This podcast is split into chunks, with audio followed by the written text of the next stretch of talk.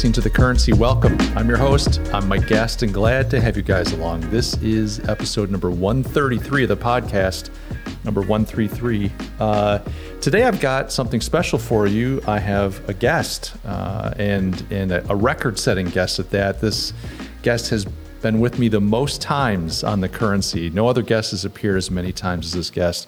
Uh, that would be two times. And the guest is Myron Weber. Myron, the founder and president of Northwood Advisors. Welcome to the currency. Thanks, Mike. It's great to be back. I didn't realize that uh, that I was breaking a record. Yeah, yet, I'm happy to to take the title for now. it's uh, it's quite a title. I think it'll be hard to knock you off the uh, you know two under your belt. I mean, my goodness, you got quite a lead. You're you're double anyone else.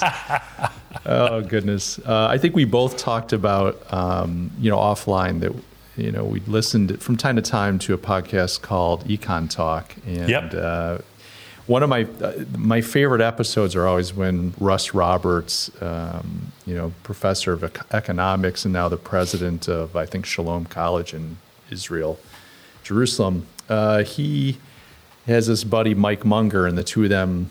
You know, Mike Munger is like his uh, guest that has appeared the most times. I, I love the repartee between the two of them. There's just a great relationship. So maybe we're off to, to something auspicious here, uh, you and I, in this one.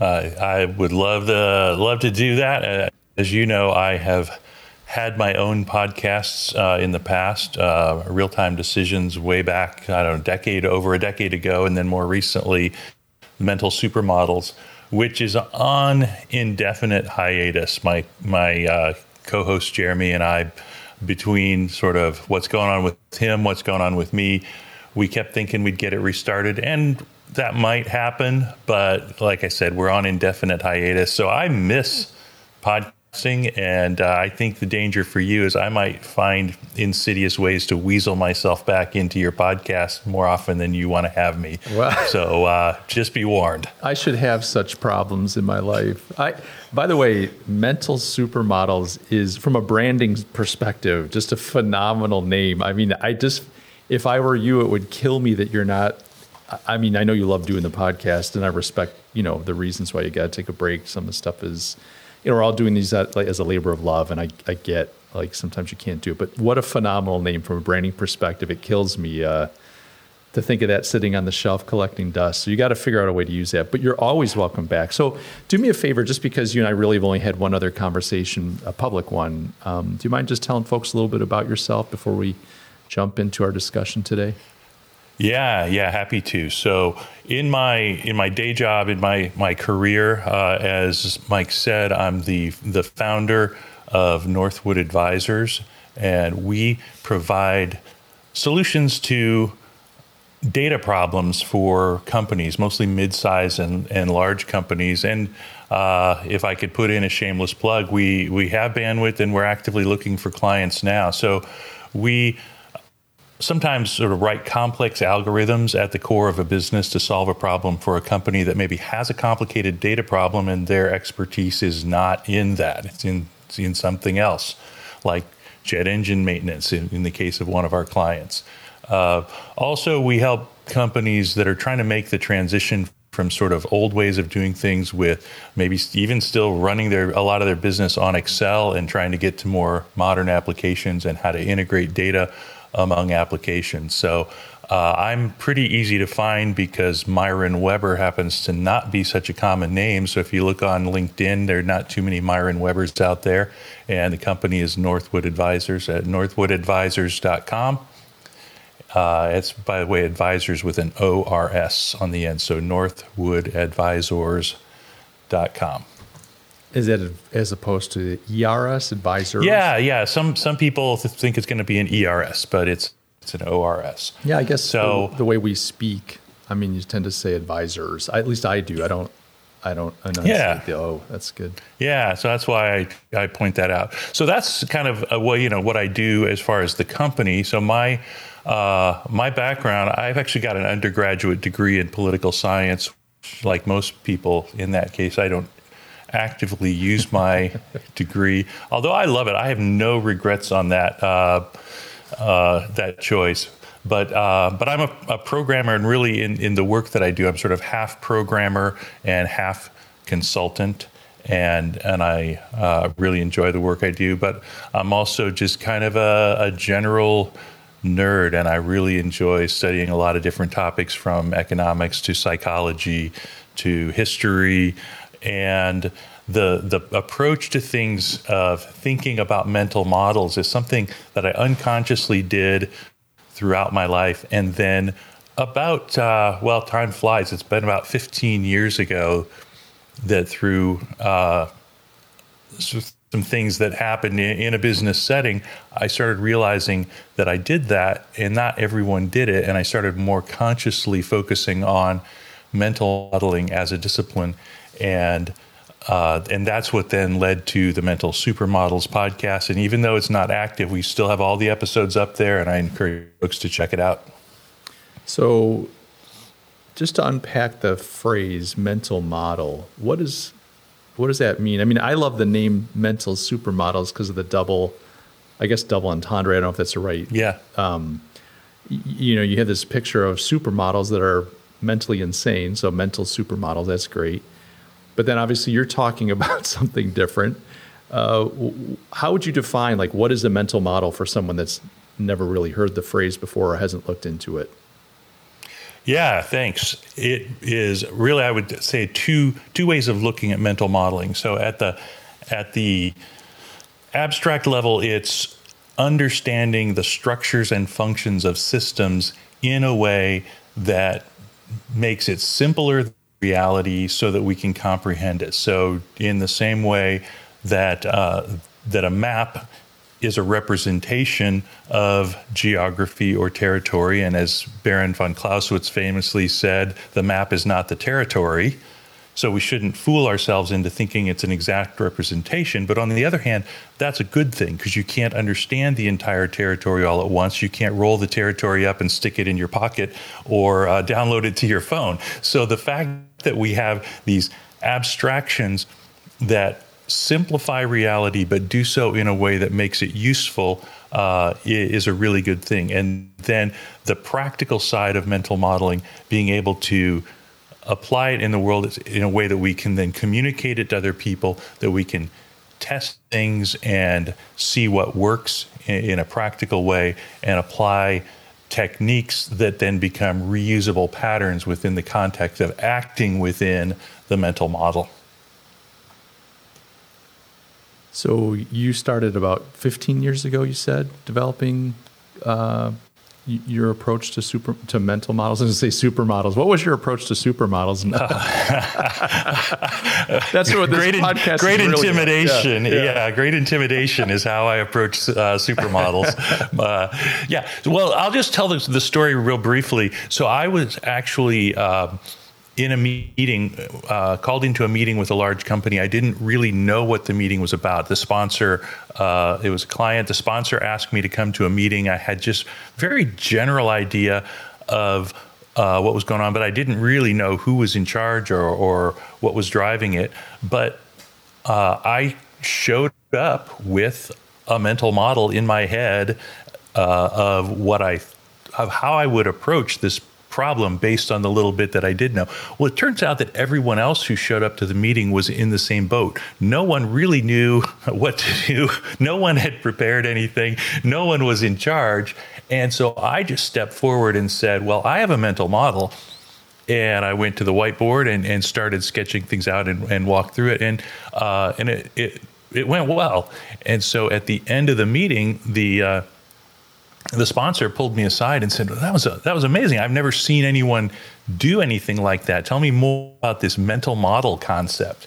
And that's when I realized that there was something that was coming naturally to me that wasn't something that everyone else did naturally. Okay. So it wasn't something that I, you know, I have don't have a degree in mental models or anything like that, but it's just something that I began at that time to consciously try to develop and be more aware of than uh, than I had been in the past. So let's let's talk about that because when, when uh, my ears are kind of perking up, you know, when I was younger, it was very hard to know who I was. And that sounds like a weird thing to say. But you kind of get into the business world and, like, okay, you've studied certain things. Maybe, I don't know, maybe a family member said, hey, you, you know, you ought to be a salesman because you're a good talker. But you really don't know, uh, you don't, you don't really know your strengths and your weaknesses. So here you are in your career, you've got Northwood Advisors, you're doing these really complex projects where you're taking sophisticated, complex systems, maybe, uh, or, or maybe not systems, but these aspects of a business that are complex, and then creating sim- systems that simplify them, collect data, dashboard, et cetera. H- how do you go from being you, you, know this person starting their career to someone who knows what they're good at and knows what they're not good at. And and what's your philosophy do you have a philosophy around that? Obviously you've had to say no to a bunch of things to be able to focus on you know what you're good at and, and what you've become. I'm just curious you know what, what what was that pathway for you? Did you always like when this person said hey you're good at this. This is a thing. I didn't even know it existed. And you were saying well i didn't know this was like you know you just kind of stumbled across it because it was natural to you. What's your pathway been? It's a very long long question for a simple ask it's a it's a really good question, and, and I don't mean that in the flatter the host sense. Uh, it is a no, question that I yeah yeah your your questions are so insightful. They're the most insightful ever. Yeah, best uh, ever. everybody loves my questions. They tell me everybody they tell me they're great. everybody. Yeah, they're the best ever, best ever. So uh, this is something that I still wrestle with because uh, I've realized that on the occasions when I've uh, had the opportunity to give advice to people who were younger and earlier in their careers, uh, that something I've said, and hopefully they ask for that advice, and I wasn't that guy jumping in to give unsolicited advice.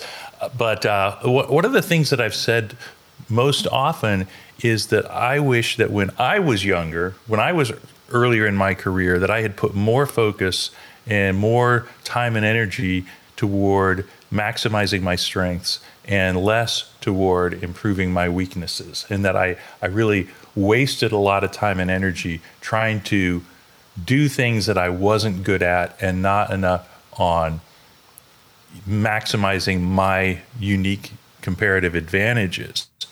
But you know, okay, I've said that to younger people, but uh, while I'm not as young as I used to be, I'm not dead yet, and I'm still trying to apply this in my own life. So I always want to check myself before I apply it to myself, and especially if I'm running around giving advice to people. Well, that advice may or may not be good advice. I stand by it for myself, but how would I give guidance to someone on how to evaluate and apply that advice for themselves is something that that I think about because the extremes are easy, right? The someone who never tries to improve their weaknesses, well, they're probably some sort of a delusional narcissist, uh, and uh, uh, we wouldn't want to want to hire them or, or spend a lot of time around them. But on the other hand, someone who spends all their time focused on improving their weaknesses is probably setting themselves up for failure because they're not operating in their area of greatest advantage. So uh, so this idea of defining the extremes. And by the way, this is a technique I use a lot, where there's gray area in the middle. You define the extremes and then work your way toward the middle. Uh, so in between these two extremes, there's some sort of economic calculation to be made to say how do we allocate our scarce time and energy and and money our, our stuff toward becoming better at whatever our objectives are. And in order to get to those objectives, how much should I spend on maximizing my weaknesses? How much should I spend on, or maximizing my strengths rather? How much should I work on improving my weaknesses? And how much should I just ignore that and just work? So, I, I, don't know if that makes sense as a way of sort of framing the the oh, problem, but as you can see, I'm I'm mental modeling this problem uh, as as I think through it. I can kind of see in my mind's eye you're talking and your eyes are all looking off to the distance as you're kind of processing. Well, one of the things that comes to mind to me as you're talking about this, you know, there's a lot of um, I hate to say noise because that sounds pejorative. I'll just say noise. I don't mean it to be critical. But there's a lot of noise amongst younger people, especially younger people in the workforce, about how much they hate their job, how brain dead the work is, how dehumanizing it is. Oh, corporations are terrible, work is terrible. It's and it's and it's it, usually it sounds like that the general consensus is like you know quiet quit, you know just kind of take a paycheck and do as little as possible. Um, you, you, know, or like drop out and become an influencer and you know uh, make YouTube videos and podcasts and Instagram photos. I don't know. But, the, but it seems like the response is if you're unhappy, it's because work in general stinks and you, and you should avoid doing it. What I'm wondering is where is the discussion of are you finding work that fits who you are? I, I, I don't think I hear that. This is very anecdotal, like this is not scientific. I just don't think I hear that conversation being either had with young people or amongst them. And, and now, am I just out of touch? I'm, but I'm just wondering, wouldn't that solve a lot of the problem? Like, if you hate what you're doing, is it possible that you're just fit into the wrong thing? That's a good. Uh, that's a good distinction. First of all, uh, of the two sides of what we could talk about here, because uh, my what I was talking about just now was not about whether I like what I'm doing or hate what I'm doing. It's about am I good at it or not. But there's a pretty high correlation well, right, between yeah. those for most people, right? Making, so uh, yeah, I was making yeah. a jump. You're right. It's a good that's a good thing to call it. I was making the assumption. I was just kind of jumping forward without articulating that if I'm doing work that's that's I'm more suited to, I'm probably going to be more happy and fulfilled. It's probably not 100% slam dunk on that, but more likely. Well, there is some truth to that. And by the way, I, I, cite a lot of studies and, and research that I've read in the past. I do this, I'll do this, I'm about to do this now, which I pointed out. I'm not an academic, I'm not a researcher. So most of the time when I'm reading things, I'm doing it for my own edification. So I don't keep citations. Uh, so unfortunately, I can't tell someone where, uh, where my sources were on this. But uh, not uh, not intentionally uh, or to the point of mental modeling, but it just happened that around that same time, uh, I was asked to. Uh, I was a partner in a in a larger consulting firm, pre pre Northwood Advisors, and I was asked to uh, to speak at at uh, like an employee education seminar, and I don't remember the topic that I was assigned, but as part of that, I, I, talked about happiness and I looked at some of the research on happiness, and there's all kinds of stuff out there. So there's not like one right answer of what makes people happy, but there's a pretty compelling case to be made for what really leads to happiness is doing what we do well and seeing positive results. And I think that ties in really well with this idea of what you're saying that the strengths and weaknesses that we have uh, and what we do well and what we like to do and what makes us happy, those those go together. But I don't want to I don't want to only limit it to that because I you know I uh, I think there are people who for a whole variety of reasons are in jobs that they may not enjoy and they're in them for noble reasons and so doing their job to the best of their ability doing it well uh, but not not thinking that they're going to get ultimate satisfaction from their their job is still a, a really really noble thing, and and I don't want to. Uh, I, I, guess maybe I want to clarify what you were saying, but I don't think you were going down the road of saying people should only do what they like. Uh, that would be a obviously a, a, a caricature no, of no. what you were saying. So maybe you could flesh out where you were going with that. Well, I'm a big proponent of just follow your passion. No, I'm kidding. I've, I've uh, invade against that at times. No, I, I was just thinking, uh, you know, you're right. I'm not saying that only do what you like. And I think my experience has been, and I'll back up in a second, my experience has been even if I'm doing something I like, there are skills attendant to that that I need to acquire that might be painful to acquire, boring, you know, like I'm running my own business. Uh, I don't necessarily like invoicing, uh, but I do it, right? So I don't sit and go, well, this must not be right for me because I don't like doing it. Now, I could say, let me grow the business and hire someone to do it for me. But then there's a value proposition, a trade off saying, well, I don't. I also don't like having to manage a lot of people uh, as employees, so I don't want to do that. So anyway, no, I think what I'm getting at is just that: is there a connection between this um, dissatisfaction with people's work and the fact you know i'm asking the question are they are they doing work that doesn't suit them? Not doing work that they don't doesn't you know they don't love or it's not their passion. You know i don't want someone to listen to this and think well i love photography so what mike is really saying is until i do photography i can't be fulfilled and i should only do photography.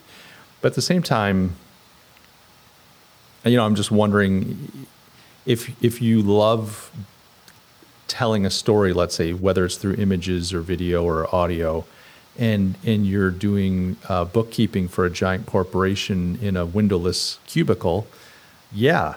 Uh, but there are other people who love bookkeeping. I mean, forget what, what the setting is, and they're going to be energized by doing that work. So, you know, is the real issue not that corporations and work are evil and terrible, but that you're maybe doing the wrong kind of work based on how you're you're built. Now, I have an underlying supposition, which I think you would probably agree with, which is people are designed, humans are designed, and and each of us are created, you know, by a creator to to engage in certain ways. So certain people are great at some things and terrible at others, and that's by design, so that a that person can fit, and b so that we learn to rely on each other. Uh, we have to be communal, et cetera. But that's that's a whole nother. We can get into that, but it's a whole nother discussion. But yeah, I, I am in no way saying just do what makes you happy because I think that's that's backwards. Yeah, well, let me give a personal example, uh, not to make this about me and my therapy session with Mike, but it might help us, I think, because I think we agree with each other. So let's just make it concrete. Uh, the the company that I was a partner in that I mentioned before, we uh, it was CBH Consultants. We started the business uh, in 1996, sold it in 2007. Uh, and somewhere eh, early in that, uh, I want to say around 2000, 2001 maybe, uh, there were several partners, and the the business model was that each partner managed a team of people, a very typical model. But I was, uh, but we also had titles, so it wasn't just partner, and they were all uh, uh, the same job description. I was I was the the chief technology officer. I was responsible for innovation, for setting technical standards, for designing solutions, uh, that sort of thing. I found very quickly that management is not my strength. And not only do I not enjoy it, uh, it takes me a lot more time and energy to do certain management tasks and and even no matter how much time and energy I put into them, I don't do them well. So that gets uh, that gets discouraging. And like if you know, uh, is Billy going to be on vacation next week? Well, I, I, don't know. Ask Billy. Well, he works for you. You're supposed to know that. Well, that's not a fact that I hold in my head, and right. so I'd have to go look it up. And uh, and maybe he's told me, but I didn't remember what week it was. Right. So some people are just really naturally better at that kind of management stuff. So I made the most brilliant executive decision in the history of uh, of American business when I went to my partners and said, "I'm not leaving the company, but I quit." And I, I, I, that's exactly what I said. And uh, they were a little stunned. And I just said, I, I, I need to do what I do well, which is the innovation and the solution design and setting technical standards and working uh, directly with clients to understand their needs and solve their problems, not be trying to remember whether Billy's going to be on vacation next week or not. Do you think, and so Go ahead. Do you think the firm, your partners, and the people you were working with, were they aware that you were not perform? Like, were you still delivering on what you needed to, but it was at a great cost to you, or do you feel like you were doing a poor job? I was doing a poor job. And do you everything. think they were aware I wasn't. Of it? Uh, uh, I don't think they understood the nature of the problem. I, first of all, I didn't understand the nature of the problem. Uh, I'm optimistic about myself, and uh, you know, uh, that, that's part of the problem. Sorry, I'd take a little rabbit trail and then come back to your question. You know, part of the problem on this whole area of strengths and weaknesses is we we have cognitive biases about ourselves. and uh, there's a, My understanding is that I don't have any cognitive biases, but other people do. I see them all the time. well. Actually, bias is the reason that you sometimes don't agree with me because uh, because of your your cognitive. I'm working bias. on that. I'm working yeah, on it. Yeah, yeah, right. So, uh, so in fact, let, let me let can I just rabbit trail down this Yeah, and then come back to the absolutely. question? So, so there is um, a category of of these cognitive biases called motivated implicit theories of self. Okay, so. Um, bunch of words to represent one word, but it breaks it down well. So, an implicit theory is something that we believe without conscious articulation. So, uh, it's really hard for us to question an implicit theory because we don't know have it. We just it's just there in in the background uh, of our thinking without our awareness, and then the the fact that these are Im- implicit theories of self means it's things that we believe about ourselves without realizing it, and then the word motivated at the front of it means that they align with something that we want or some uh, some value that we have. So these are things that make us feel good about ourselves or confirm our self image without us consciously being aware that it happens. And so one example uh, of a of a motivated implicit theory of self is what's known as the Dunning Kruger effect. Oh, yeah. And, uh, yeah, yeah. So people tend to overestimate their own competence, and I'm certainly guilty of that, and I was back in this example that, that we are talking about, I really thought that I could be a good manager and also uh, keep doing the uh, the technical side of my job and the innovation. And it turns out I was wrong, and it's good that that uh, that I recognized it and didn't keep going down that path because not only was I a bad manager, as I said before, it consumed way more time and energy. So someone else could get their management tasks done in one hour a day, and it would take me four or five hours a day to still do a poor job at it. And so I wasn't able to get the rest of my job done either. And so I think that, that my partners in the business were frustrated with me and the poor job that I was doing, but I don't think they understood why until I recognized it myself and, and brought it to them uh, in a.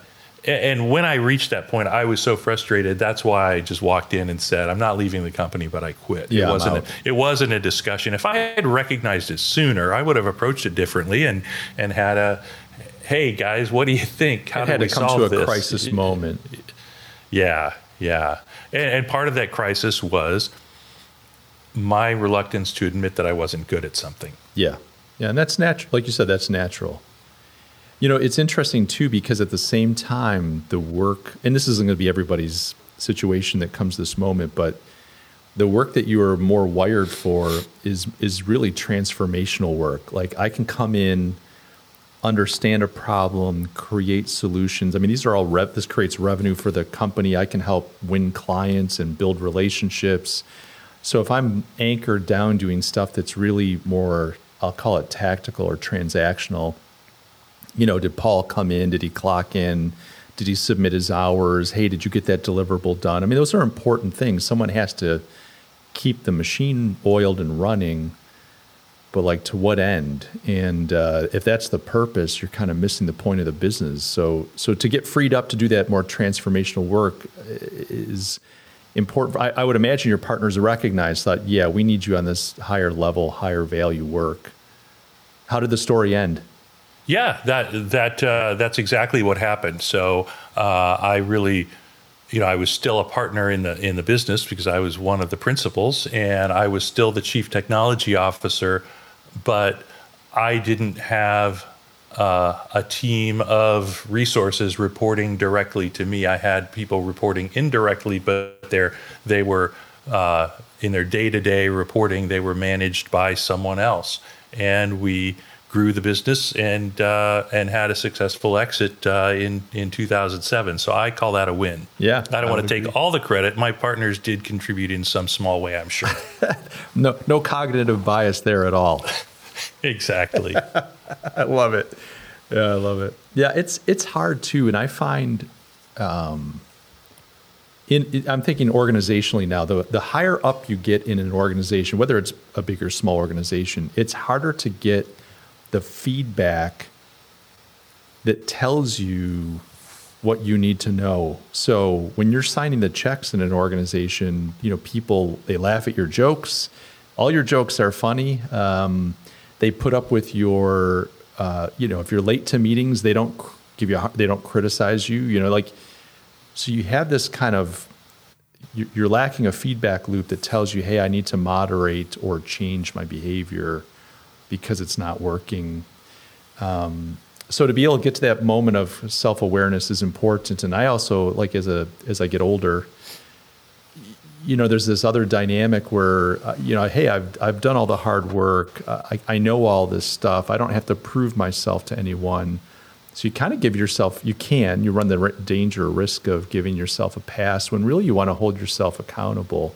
So you're not getting the kind of feedback that you, that you would that you might benefit from. Plus, you're at a stage of life where it's you, you, have all this momentum behind you. Why wouldn't you coast a little bit? Like you know, why why would I try to teach myself a brand new programming language?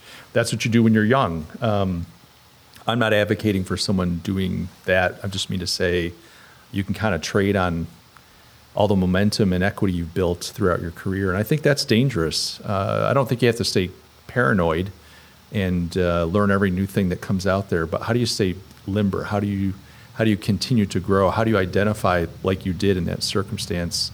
Hey, I don't think I'm good at this. It's not just a matter of I don't like it, but I should not be doing this. I need to make a change. When I think back to uh, not the time that we were just talking about, but when I talk about even earlier in my career, uh, you know, 10, 10 years, let's say, for before that time when I was a partner in a company and and had some of that insight. If I think back to the times when I didn't understand it and I know that I spent too much time trying to work on my weaknesses, my motivations were wrong. So that's one of the factors that I think is really important in assessing the this trade-off of maximizing strengths versus working on weaknesses.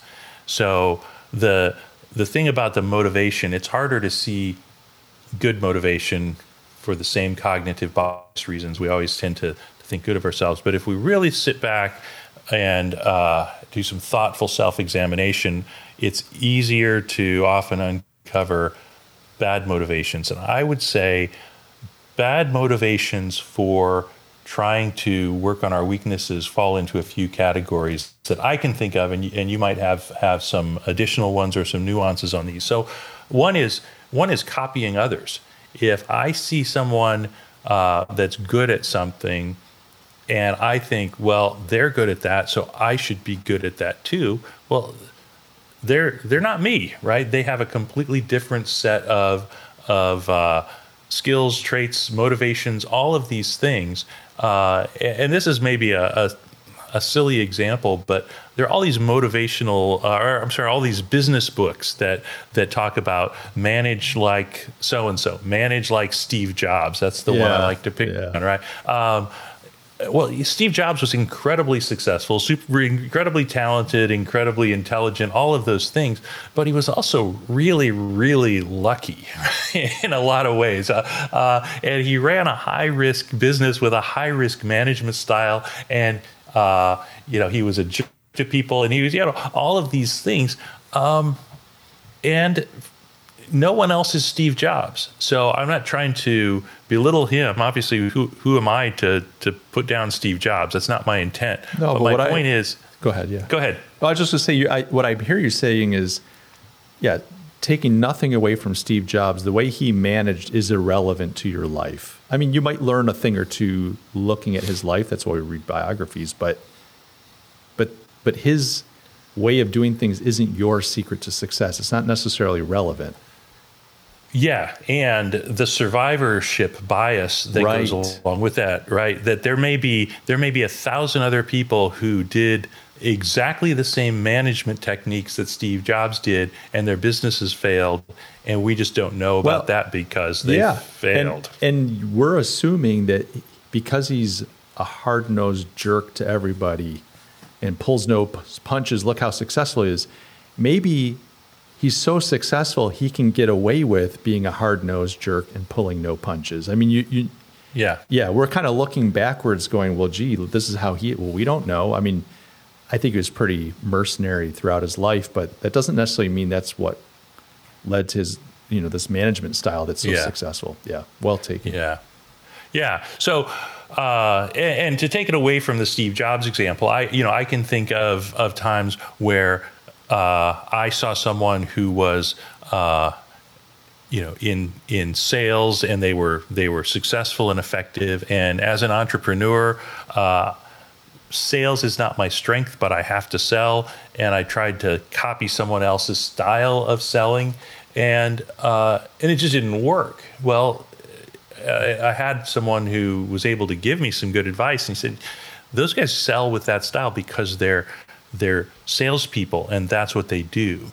You're you're the person who can solve the problems, and you should sell based on who you are, not trying to copy what what they do." And I was like, "Oh, that's a really good point. Thank you for that." right? And so Yeah. so some of those key insights. So if you're trying to copy others, that can be a suspect uh, motivation. Another another motivation to check for is just insecurity. Uh, it, it's great to it's great to improve, but are you are you just insecure and uh, rather than having a goal of better at things to achieve good outcomes, it's because you want uh, other people to to like you more, or uh, not that that in and of itself is a bad motivation, but but there's a you know a level of that can, that can be healthy, and there's a level of that that can be born out of insecurity. Um, another mode. Uh, let me just list a couple, and then you can you can react. Uh, another one would be wishful thinking. Like I might be trying to to work on a a a weakness that uh, or something I perceive as a weakness and I wish I was better at, but it's just completely unattainable, you know. And and we think back to uh, certainly when I was a boy, and, and lots of lots of folks, boys or girls, could you know have this idea that they're going to be the the next sports star, whether it's the basketball player or the soccer Right, player or right. whatever, right? And that's great when you're when you're a kid and and some very small percentage of them make it. But when when you come, become an adult, you you got to be more realistic about those things.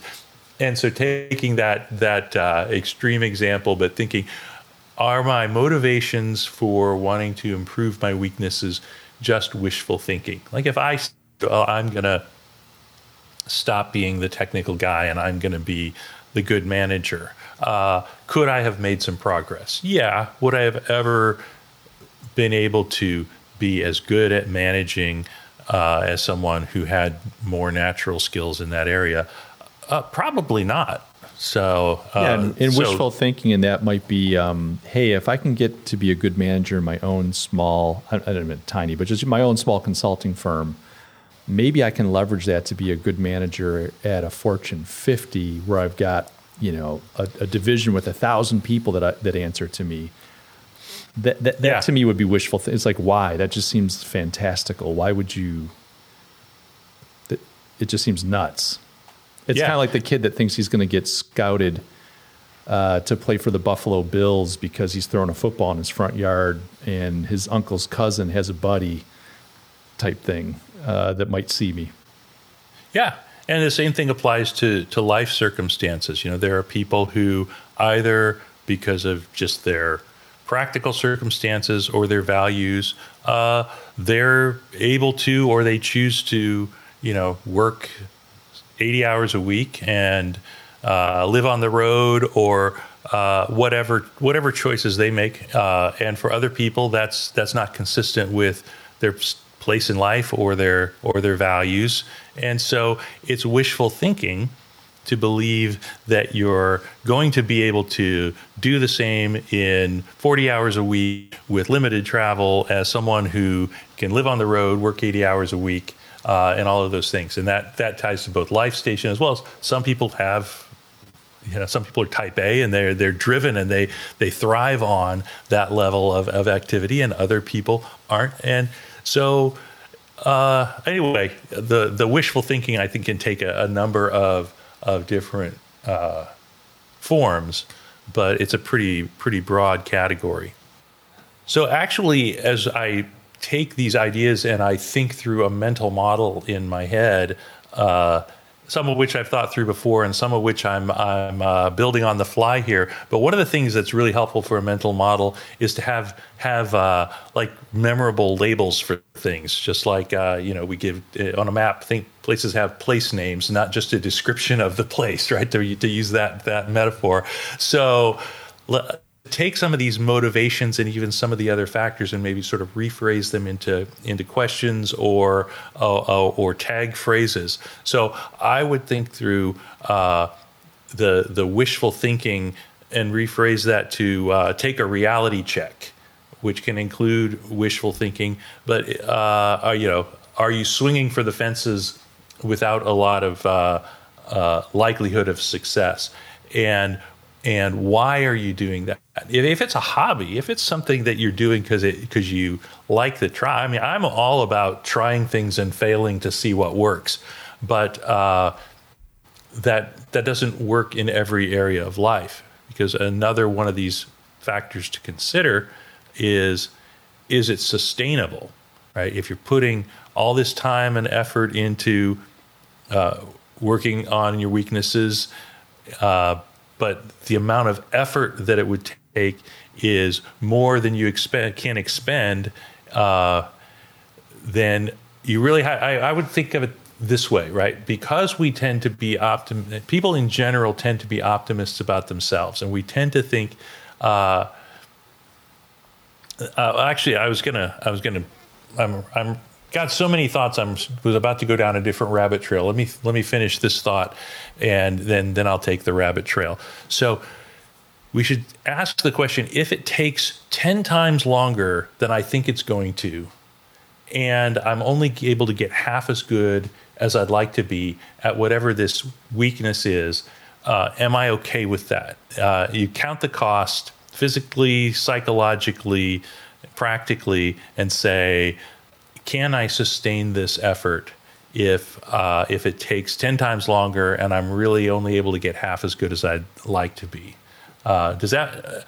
Uh, I'm I'm talking about a lot of stuff here. I should pause and give you a chance to react. No, it's good. I'm I'm taking in what, what, where my mind was going while you're talking is okay.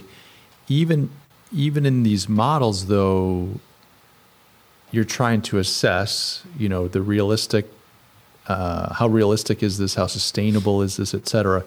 How do you how do you account for, defend against, flush out the Dunning Kruger effect, where even in my assessments, I'm assuming I'm overestimating potentially my own ability. So I go, is this realistic? Well, I know it's kind of crazy, but I think I can do it. Like, how do you, how does one account for the Dunning Kruger effect? Uh, you you just have to be aware of it. Uh, there are a few other few other things, but the Dunning Kruger effect is one of those motivated implicit theories of self. Let me mention a couple others. This is the rabbit trail I almost took myself down because that's not the only one. There are a couple others, and some of these motivated implicit theories of self uh, are actually contradictory because people are different. Uh, and we also have the ability to hold contradictory things in our head, uh, even for the same person. But um, a lot of people have a belief in fixed traits. Uh, they think, well, I took an IQ test and it was, you know, it said I'm above average or I'm below average, and that's fixed. Uh, and uh, I'm not a psychologist. I'm not going to get into the debate of whether IQ is a fixed trait. My what I would say is uh, it doesn't have to be a limiting trait uh, the way it often is considered. Or people think that their personality uh, is a fixed trait. They've taken the Myers Briggs test, which can be a helpful thing. I'm sure you're familiar with that. A lot of folks are, and it gives you a personality profile. Or people do the uh, the uh, Strengths Finders test, which I actually think is great. Uh, I, have taken that a couple times in my life with. Um, uh, employers or even one of my clients had the, everyone on their team take the strengths finders and they they offered it to me so i took it. And uh, um, interesting though i've taken the myers-briggs i think three times in my life at, uh, at the request of, of employers or prospective employers. I've done strengths finders twice and i don't always get the same result it's not exactly this uh, it's not entirely different but it's not exactly the same. So clearly these are not fixed traits. They can they can flex over time. They probably vary from day to day. So i think that these kinds of assessments are helpful and i encourage folks to to to use them to get some insight but don't uh, believe in them as as fixed traits. And also messages that you got from parents or teachers or other people when you were young of this is what you're good at or that's what you're good at take all that in as uh, as good input but uh, but also sift it and see see what really what really sticks but to go back to answer your question mike of what do you do about these things the answer is accept that you have these cognitive biases like uh, a belief in fixed traits, or like the Dunning Kruger effect. Uh, or there's actually one more that's very, very common. In fact, when it comes to strengths and weaknesses specifically, one of the most common uh, implicit theories that people have about themselves is that my weaknesses are malleable, but my strengths are fixed. And oh, yeah. when I think of myself, that's exactly what I had when I was younger, where I thought, well, my strengths are my strengths. I don't need to work on them, but I've got all these weaknesses. Let me work on those. Uh, and it turned out that, that that just wasn't true, not, at least not entirely true.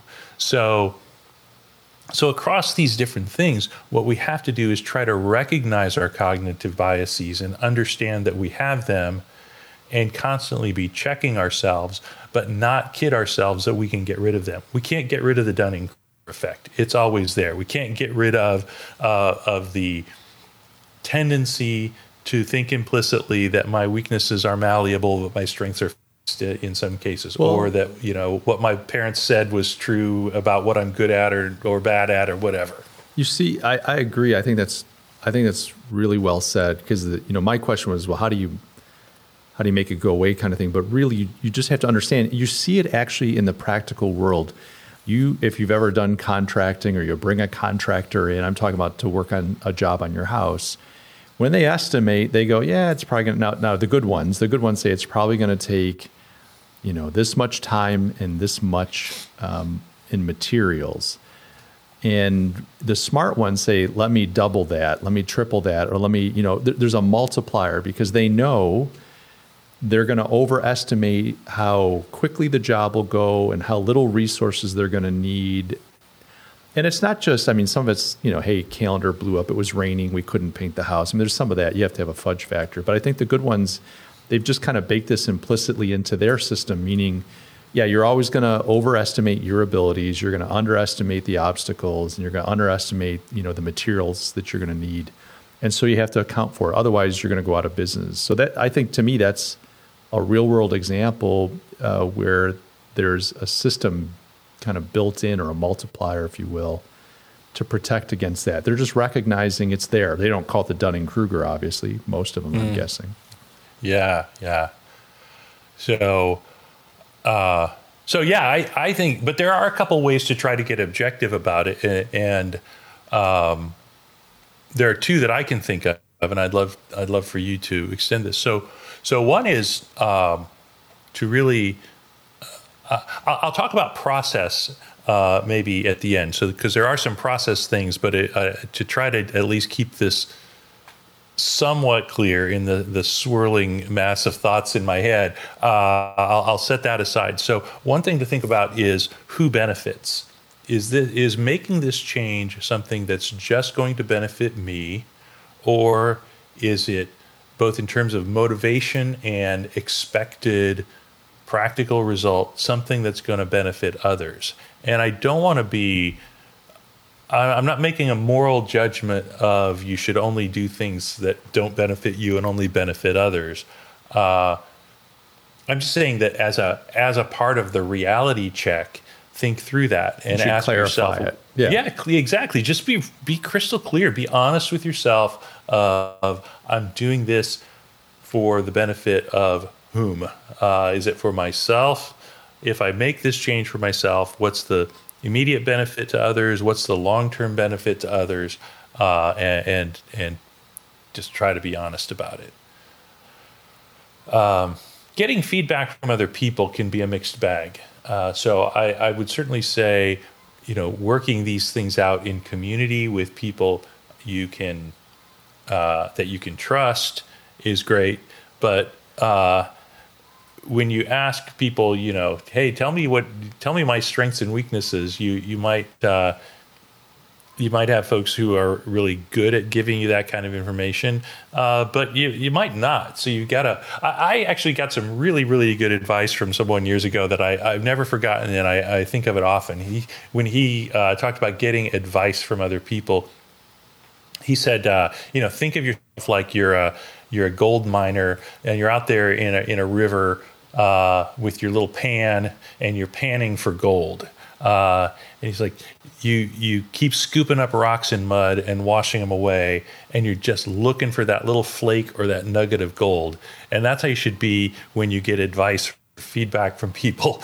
Most of it just washes through your pan and you let it go downstream, but you're still but you still take it in. You don't reject it. You right. don't uh, you don't throw it away just because you, you you put it in your pan, you swirl it around, and you look to see what's the nugget of gold that that's in the perspective that person is sharing with me, and uh, that that's really helped me a lot because sometimes it is hard to get feedback. Sometimes uh, it's hard to receive criticism, uh, but there's often that flake of gold in there, even if if most of it you just uh, swirl it around and let it wash away. Yeah, and you have to. It's hard too because people. I mean, some people just want to give you good feedback, but a lot of people, you know, we're we're all motivated by various things, and their interests aren't always the same. I've observed bosses, uh, managers, you know, not wanting to give certain feedback or or giving other feedback, not because they thought the employee needed, it, because they're like, for instance, like, well, don't don't encourage him to get involved in this because we'll lose him. You, know, you essentially like don't encourage him to get involved in this thing that's a strength that he'd probably be good at because we don't want to lose him in this job he's doing for me right now. Right. Um, or, yeah. or sometimes you know you go to somebody and say, "Hey, I'm doing this job. I I'm kind of interested in going a different direction." It's not that they're being manipulative, but like they have a hard time envisioning you different. They know you in this context, and so they're like, "Oh no, you know, don't do that. Like, why would you? Like, but really, they don't realize it. They're just saying, don't change my my relationship with you. Don't change my world. It's not hostile or manipulative. It's just it's hard. It's just hard. So that, that can be kind of dicey. I think it's really good advice to to to approach it that there's going to be gold in there, but you gotta you gotta swirl through a lot of grit and mud to get to it. Yeah. Uh, and one of the most objective ways of assessing things, though, is is counting the money. Uh, and so, uh, tell me more. Yeah, yeah. Well, when you're assessing strengths and weaknesses, uh, just you know, money is a is a method of scorekeeping, uh, and uh, in the sense of adding value, right? Uh, obviously, we know there are exceptions, and and so I'm not trying to uh, get into a whole sociological discussion, but in general, when you create value, you get rewarded. Uh, when you consume value, you you have to pay, uh, and, and so if I'm looking at using my strengths versus working on my weaknesses, uh, doing the economic calculation of what's that going to cost me to put in the time working on my weaknesses. If I improve in these certain areas, what would what would the benefit be? And uh, if I focus on my strengths, where where I have some natural advantage, uh, you know, what's the what's the financial upside of that? And and sometimes we can uh, forecast and anticipate that's what the what that's going to be but then we can look at the real world and say, well, this is what uh, this is what actually happened. So, counting the money is a good way to assess these decisions. Not that money is the be all and end all, but it is a good uh, a good scoreboard. Yeah, it's a it's a uh, it's it's feedback. I mean, if Yeah. yeah, it's good feedback. So Myron, you had said, "Hey, I also have a process piece to this." I mean, I, I, are we in that part of the conversation right now? Is there another? Oh, sure. We we can be whatever part of the conversation. Yeah, like it's if your podcast. You, well, you well, no. All I meant to say was I didn't want to. I wasn't certain if we were there yet, but I I, I want because I, I would assume people are saying, "Okay, this is great," like, and this is good advice. But if there's if there's a process or a system, I want to hear it. Yeah, yeah. Um, this is all, uh, I guess, stuff that I'm fleshing out. So it, this is as far along as I have the mental model, and talking through it's helpful. But when when I talk about the process, uh, very specifically, I think that people need to try to be scientific with themselves. Now, we can't do scientific experiments uh, where n equals one. Every person's different. Every situation's different. So, what do I mean by that? if I'm working on uh, improving a weakness or any change I'm trying to make in my life, bringing that into the the system, the human systems of my life is really where it gets tested, right? I can sit around and uh, uh, on my own try to be better at something, but then when I'm uh, in both the the positive and negative of what it means to be in community or or in relationship with other people. So you go in, you you want to be. Uh, uh, I'll just I'll just pick a, a, a simple weakness. So someone who wants to um, ask better questions in meetings uh, and thinks that that's a, something they should work on. Well, they shouldn't just say that they're going to do that. They should uh, prepare the questions that they think they might ask before a meeting. They should try to think through in their mind. So when I ask this question, these questions, what do I think is going to happen? And then when they get out of the meeting, spend some time evaluating how did that go, and what do I think I could have or should have done better. And this is a technique that uh, I, I don't apply as uh, a process that I don't apply as uh, uh, often as I should, but I have been doing it for uh, probably uh, over 20 years uh, since someone helped me see that this is a good way to to make change in your lives. And and it's not a quick fix. Don't expect a quick fix. You've got to keep at it, and so it can take months. It can take years. But then you look back and you see, wow, I've I've really made a change. So when I think about process, the cornerstone of it is going to be that. Uh, setting the expectation of if I make change and I test it in this system with these other people, what do I think is going to happen? Then evaluating and making course corrections for how would I uh, how would I do it different next time, and then you just keep repeating that over and over. That's awesome. So, if there was a Myron Weber in your life, this is kind of my, I guess, is my closing question. If there's a Myron Weber in your life, 30, well, you're young. You just started your career, right? Let's say 30 years ago. I don't know when you got started, but we're, I think we're similar in age. What would you have we- I think advised so. him back then? What would you have told yourself back then based on this discussion today? I, I absolutely stand by what I've what I've said, uh, which is I wish I had spent more time uh, exploiting and maximizing my strengths and less time focused on my weaknesses, particularly those weaknesses that I saw by comparing myself to other people who weren't trying to do the same thing I was trying to do, weren't trying to, uh, you know, achieve the same things. And I just thought that I needed to be more like those other people and, and wasted so much time and energy. So for myself, I, I absolutely stand by that. But that may not be the right advice for everyone, which is why I tried to extend it in, and it may not be the right thing for me at this point in my life. So that's why I tried to create this model for doing that sort of evaluation rather than a blanket piece of advice that everyone applies to everyone for all time. Yeah, that's good. That's really good. Myron, thanks for joining me. How do people get in touch? You you opened saying, "Hey, uh, we're open for business here at Northwood." How do people get in touch with you? Yeah, uh, my email address is mweber. It's uh, with one B, so it's M W E B E R at northwood at northwoodadvisors.com. But I'm also easy to find on LinkedIn, uh, Myron Weber. Not too many of Myron Webers on there, and you look for the one that's Northwood Advisors, and you can connect with me there. And uh, I, I'd, you know, if anyone wants to talk about these kinds of topics uh, with me, I'm always up for that. Uh, whether it's just a, a, a, peer discussion of talking about it, or if someone says, "Hey, I could use some," you know, yeah, I, am I'm, I'm working through this and I'd love to talk about it. Uh, I, I don't want to say like looking for advice because that seems one up and one down. But I'm just saying to have a conversation about these topics. But also, uh, you know, I talked about Northwood Advisors and the kinds of uh, data problems that, that we solve. And anyone can reach out. If, if you got a problem and it's not a good fit for me, I'll try to steer you in the direction of some, some right resources.